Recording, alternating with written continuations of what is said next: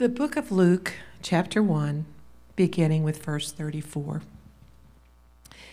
And Mary asked the angel, But how can this be?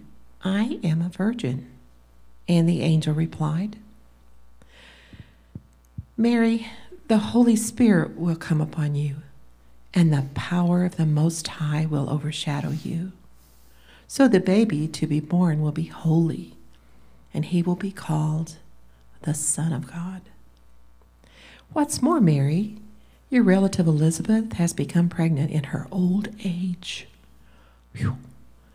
People used to say she was barren, but she has conceived a son and is now in her sixth month.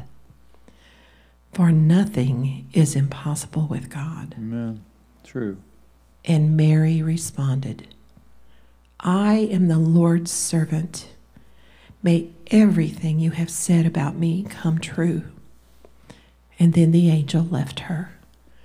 Would you pray with me, please?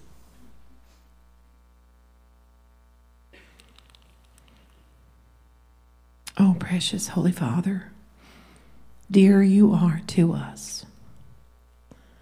I thank you for this baby, for yourself come to earth and sacrifice and love for us.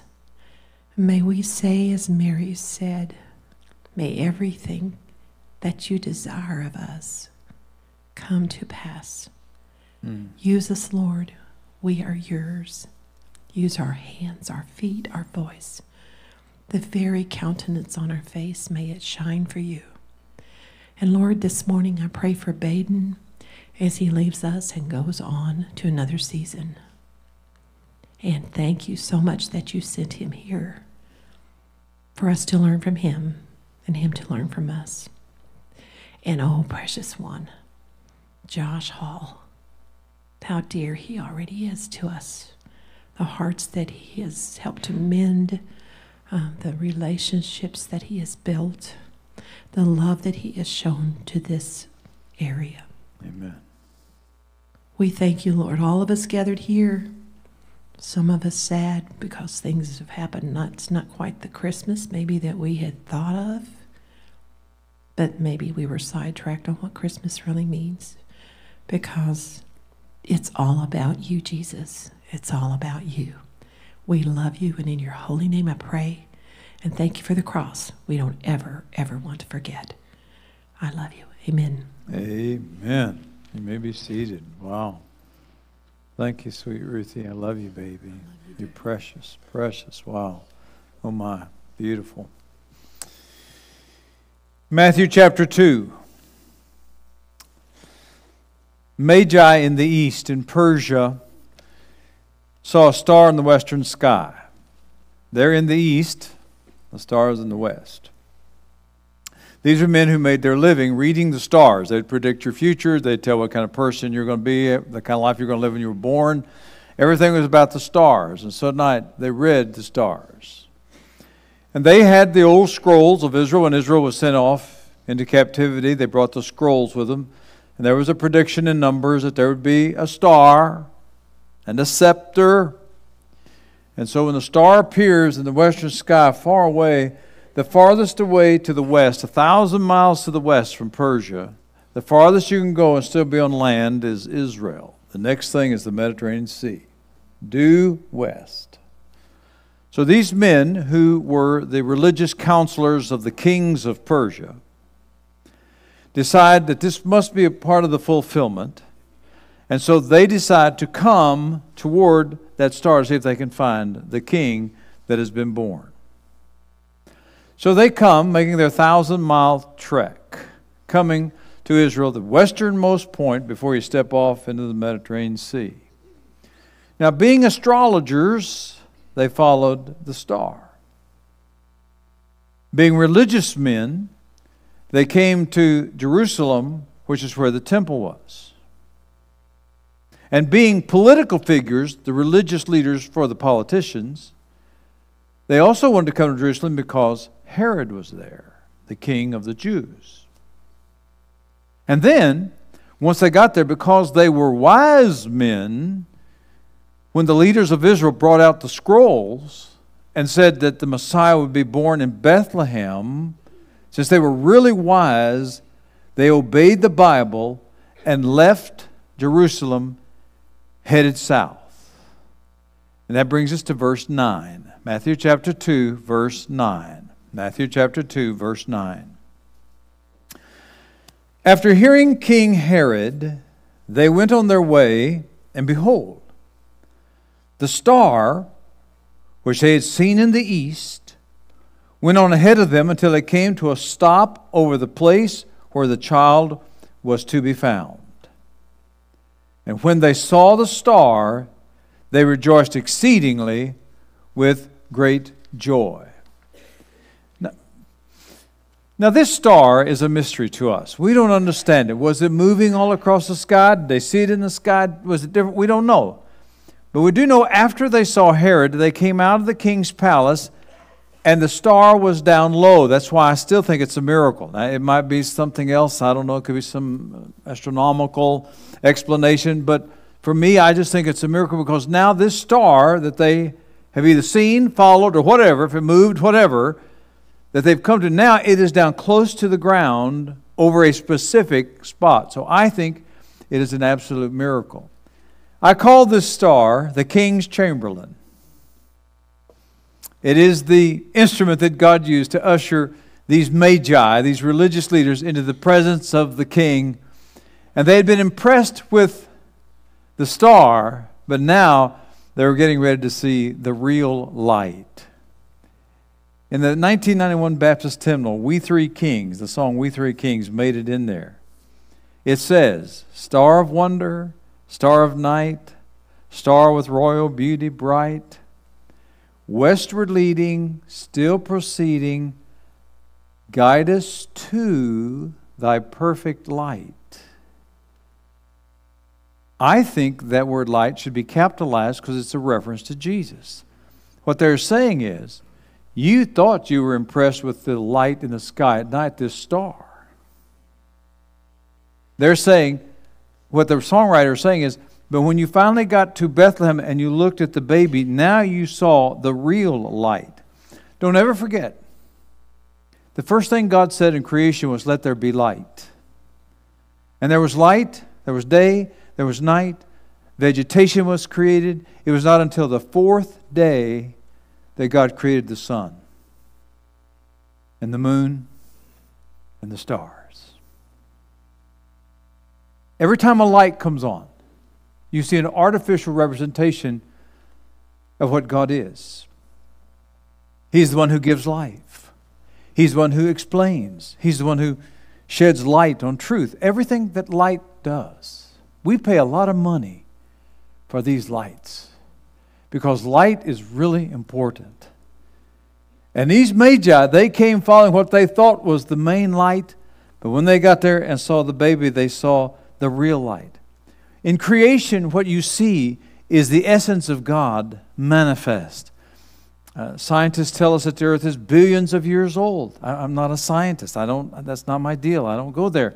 But my guess is when we measure something and we measure it as being billions of years old, my guess is we're not measuring the substance as much as we're measuring the one who created it.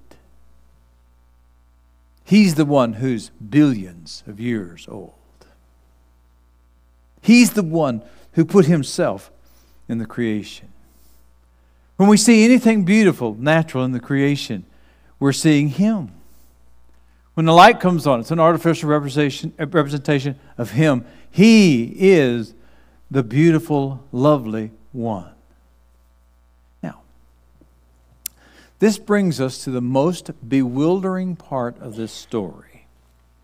Now, you've never thought of this. But to me, the oddest thing in this story is not that Magi came from Persia. The oddest thing in this story is not Herod's reaction. The weirdest thing going on here is not that they knew where Micah 5 2 was. Here's the strangest thing of all about this story. You ready? Here we go. They left Jerusalem to go find the baby, and nobody went with them. It's exactly five miles from Herod's palace to Bethlehem. That's the exact same distance from this building to Highway 14 in the middle of Nixa. That's how that's all it is. Five miles from Herod's palace into Bethlehem, a little bitty village. That's exactly how far it is. These are men who came from Persia. The Bible was brought out and told them where the Messiah would be born. All everybody in Jerusalem knows about it. Remember, the whole city is scared to death. Everybody knows. Herod knows. Everybody, the religious leaders, everybody knows. And nobody went with them. It's bewildering. And this little moment helps us as we ponder four reactions to Jesus. You ready to write them down? These are good. You need to write these down. In this little moment, we see four reactions to Jesus. This is very fascinating. Let's ponder this for a moment. Number one, you see hostility. Herod did not go, he was hostile, and many are like him. For those of you that are old enough to remember 9 11, 2001, when the terrorists attacked the two buildings in New York City, the world changed forever that day. I'm a friend of John Ashcroft, and he was the one right here in the United States of America who oversaw for seven weeks, day and night, the response to that as he was Attorney General. He said the world changed forever, and it did in many ways. And one of the ways that the world changed forever 9 11 was for the first time, now you ready for this? For the first time, it became politically correct to publicly attack religion.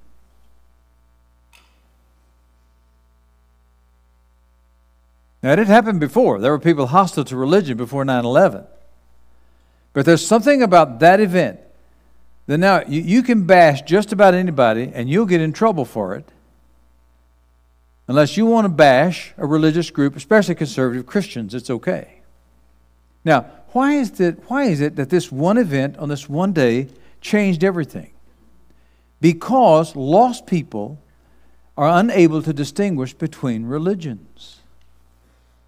They, they, they, don't, they don't make a distinction between Christians and Muslims and Jews. They, they, they, they don't do that. An unbeliever just, religion is just this, this conglomeration of things out there. And we all have plenty of, we're, we're ashamed of. Protestants, we have affairs with women the pastors do. Catholics, the priests, have the bad experience with the children. Uh, the, the Muslims have terrorism to deal with. The Hindus, they have a caste system, people better than others, some people not as good as others. The list goes on and on and on. Every religion has something wrong with it. And after 9 11, once it became okay to publicly attack religion, all of a sudden, hostility became sort of an accepted thing. It's all right. It's okay to be anti God, anti religion. But here's the point. Now, listen to this old man who remembers before 9 11 and has lived since it. Let me tell you the truth. And now, watch me now. I guarantee you, everyone that you know of that is hostile toward religion is hiding and harboring a sin they do not want to give up. Every one of them. You'll never find an exception. At the bottom of disobedience, the reason people do not become Christians, and that's what I am, so I'll speak to Christian, to, to non Christians about my faith. The bottom of hostility and resistance against the faith in Christ is always because down underneath, you get down far enough, you get beneath the anger, you get beneath the hostility, and down in there somewhere, there is a sin that they refuse to give up. They refuse to say they're sorry for. Do you have to be perfect to be saved? No. There are a lot of people who get saved, and the sin that besets them drugs, cursing, whatever they fight it the rest of their lives, many of them do. It's not, it's not some magic pill you take and all of a sudden you get well. But you cannot become a Christian unless there's sorrow in your heart for your sin. Unless you make a commitment that you're going to try to give it up. You have to do that. And that right there is the ultimate thing when it comes to people's hostility toward my faith is down underneath at the bottom there's a sin. That's number 1. Number 1 is hostility. Number 2, number 2, the second reaction to Jesus. The princes and the scribes, the priests and scribes, I'm sorry, the priests and scribes were indifferent. Is it not interesting? These men brought out the scroll of Micah. They brought it out to these magi. And they opened it to Micah 5 2. They themselves said, Five miles from here is where he's going to be born. And yet they did not have enough interest in their own religion to follow the Magi five miles to Bethlehem. They were just indifferent.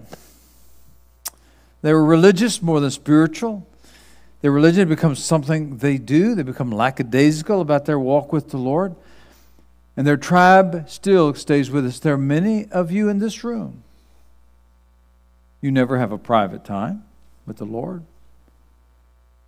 There are many of you in this room, when summer comes, you'll miss 10, 12 of the 13 Sundays in the summer. Just sort of a lackadaisical spirit. You know, it's, it's not the top priority.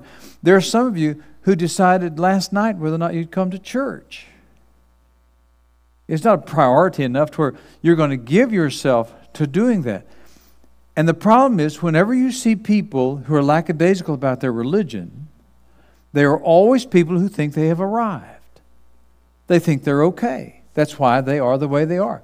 That's why they're not worried about private time. That's why they're not worried about being faithful in church. They feel they are okay. Well, now put yourself into the position of the religious leaders in Jerusalem. They think they're okay. Why would they listen to pagan priests? Why would they want to listen to these guys who know nothing about the living God? The, the priests and the scribes, they're professional religious, religionists in their own right. So why do they need magi? And so their pride becomes the problem. One of the greatest lessons that you can learn as a saint, as a child of God, is that all truth is God's truth, no matter who says it. If something is true, we need to listen. Don't ever forget, God used a donkey one time to talk. And if God used a donkey, he can use magi. He can use young people. I have a young preacher boy in my family, 18 years old. You ought to hear some of the stuff he has to put up with because he's young. I'm old. I'm 72, four times older than my grandson. And there are people who disregard me because I'm old. God could speak through a Democrat. God can speak through a Republican. God can speak through a liberal. God can speak through a conservative. Always be humble. Always be listening. Always be learning. Never think you've arrived. Never think you're better than anybody else. The Puritans said, the Puritans said, the number one most important Christian trait is humility. To always be learning, to always be understanding. There are others who can teach me. There are things I can learn. So that's number two. They were indifferent. Number three, ready? Number three. The third reaction to Jesus the crowd was overwhelmed, just burdened with life. Later, the common people would flock to Jesus. They loved him. But right now, Herod's too hard on them. There's too much trouble. There's too many difficulties. They, are saddled with evil, Herod, and they, there's just too much stuff going on, and they just cannot, for the life of them, even take the time to follow some camels five miles down to Bethlehem. They just cannot do it. Learn a good lesson here. Most people, most Christians believe that the number one reason why non Christians do not become Christians is because of hypocrites. That is not true. It's not even close. You know, lost people are smarter than you think they are. They, they know you can't be perfect. They give us a little bit more grace than you might think. They'll howl about the hypocrites. They'll talk about them. But the number one reason why non Christians do not become Christians is not hypocrites. The number one reason, by far, you ready for this? You ready? Is the issue of suffering. Why would a good God let bad things happen to good people? If He is all loving and all powerful, and so when people investigate Christianity, this is the biggest barrier they have to overcome. This is the wall that sort of stands here between them and making a decision for Christ. The why question, and as you know, Ruthie and I, we've suffered. We've carried our amount of suffering in this life. And the question mark at the end of the why question, when you turn it upside down, it becomes the fish hook that can rip your heart out. And that's what's wrong with the people here. Just the burdens of life. They're under Herod. How, how can they think of Bethlehem when Jerusalem is overloading their circuit? And there's some of you, you have friends who are not Christ followers. And one of the things you need to do is you need to help them as they struggle with suffering and try to understand that issue. If you're going to give your friends one book to read, you give them Tim Keller's book on suffering. It helped Ruthie and me more than anything else we've ever read on suffering. Tim Keller, the Presbyterian pastor, Tim Keller's book on suffering helped me more than anything I've read in all the years of dealing with this issue. So if you've got someone who's considering the faith, somebody who's pondering, and they're struggling, help them here. They knew, the common people knew, that these men were going to the Christ, to the Messiah, and they would come later, but right now they just could not come and the tragedy is there are many people who are suffering, going through problems, going through difficulties, and they keep thinking, you know, someday I'm going to make my decision. Someday I'm going to come. There's the old song used to say, some more convenient day I'll come. But as time goes by, instead of that day getting closer and closer, somehow it gets farther and farther and farther and farther away, not closer. And so here are people under the burden of life struggling, and they're missing the only thing that could help them have a better life. Is it not interesting that in the tinsels, toils, and, and toys, and, and the trees, we miss the one who can lift us the burdens of life? We overlook the one who can make life better for us. Ruthie and I do not have a clue what we would do were it not for the Lord Jesus Christ. Were He not the one loving us and spilling Himself over us and carrying us? Well, I do know what we do. We become fatalists. Lost people are fatalists. They say, well, that's just what you do, and you grit your teeth and you get through it. We are so grateful for Jesus. And yet there are some people whose lives are so burdened, they're not even going to go to a Christmas Eve service. They're not going to worship the Lord at all. And the tragedy is they're missing the one thing in the Christmas season that could help them. So that's number three. Number four, finally. And Sherry has led us this morning on this one so perfectly. Number four, the Magi worshiped. You got it? The four reactions to Jesus there's hostility, there's indifference, there's being overwhelmed, but then there's worship. It is interesting. Now, follow me closely. Stay with me. These magi had absolutely nothing to gain by making this trip. They did not come for themselves. They said they had come to worship Him. They brought not only a song, and they brought not only gifts, they brought their absolute adoration.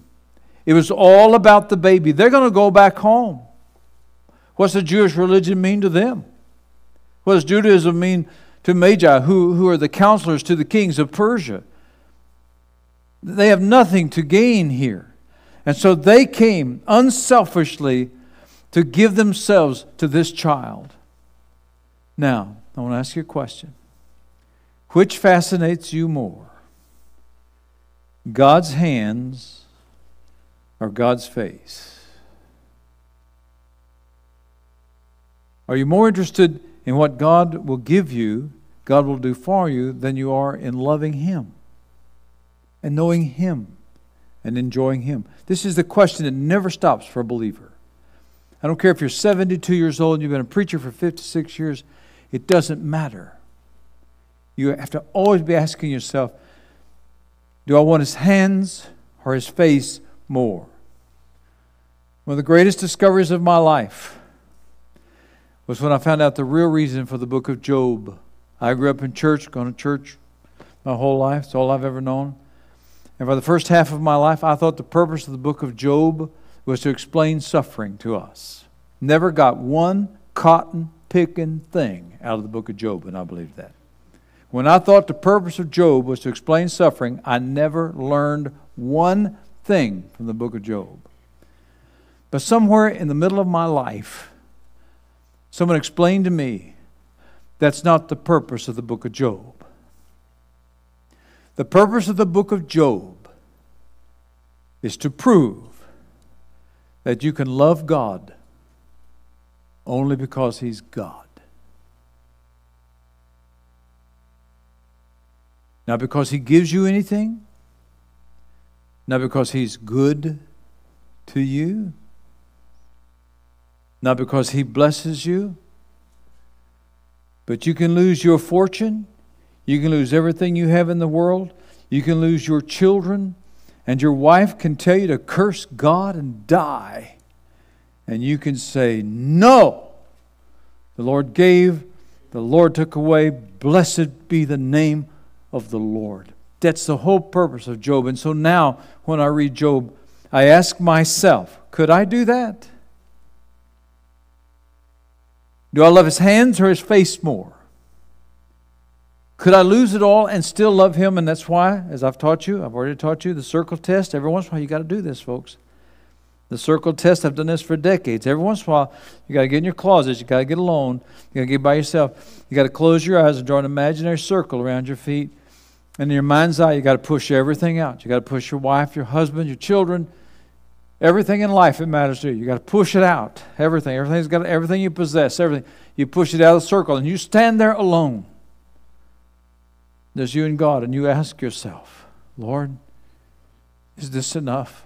Just you and me. Could I do this, Lord?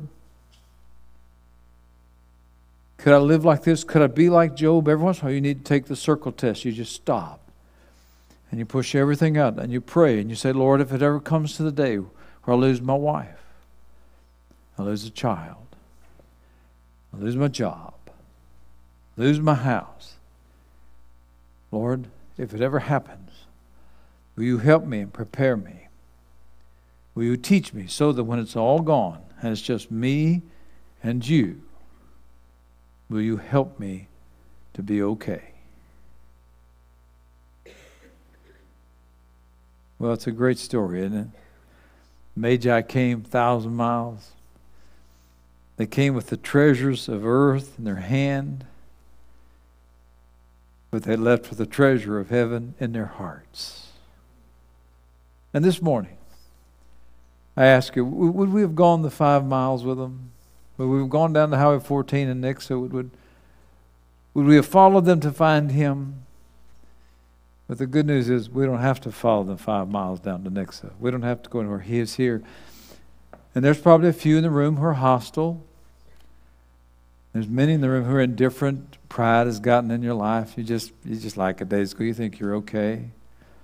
There's some of you just so burdened you can hardly breathe. You, you're just trying to get through Christmas, much less actually enjoy Christmas. But then number four, all of us can. We can come to this place where we can stand beside the Magi and say, Here we come. Nothing to gain, nothing to earn, nothing to receive except, Lord, we're just going to stand here in your presence. We're going to love you. And in so doing, we leave with the treasure of heaven. We get the things that we want. We, we uh, understand. We, we see things better. Don't miss in this season the one thing that can make it better. And the one thing that can make it better is Jesus. Somebody say amen right there. Amen. amen. Jesus, don't miss Jesus. All right. Well, you're done for the day, so I'm done. Let's all bow our heads and close our eyes. Put all your papers away, put all your notes away, put everything off to the side. Get your hands free so that you can pray. If you're like me, you like to pray with your hands on your face. Pray. You who are believers, pray. Pray. Where did the message meet you? Which of those categories? That's the four reactions. Where are you? Pray that the Lord will move you toward number four, toward worship, toward loving his, his face more even than his hands. Pray that God will do that for you. And now let me speak to you who do not know Jesus. In a crowd this size, there's always some who do not know Jesus. And maybe somebody said something this week that changed your mind. Maybe something in the music this morning. Wow, wonderful music. Maybe something. Maybe something in the message caused you to think differently. And maybe now you're ready. I use a little prayer. It doesn't save you. There's no magic. We Christians don't believe in magic. We don't have any abracadabra type of stuff. We don't do that kind of stuff. Words matter in our relationship with God only if they are really rising up from a spirit underneath. They, they, they are merely an extension of what's really happening in the heart. So if in your heart right now you do want to give your life to Jesus, you are sorry for your sin, you do want to turn, you do want to walk with Him, you do want to worship Him, if this little prayer will help you, if it truly says what you want to say and need to say, would you repeat it silently as I pray it out loud? Here it is. Dear Jesus, I am sorry for my sin. Please forgive me. Come live in my heart. I receive you as the master of my life. Amen.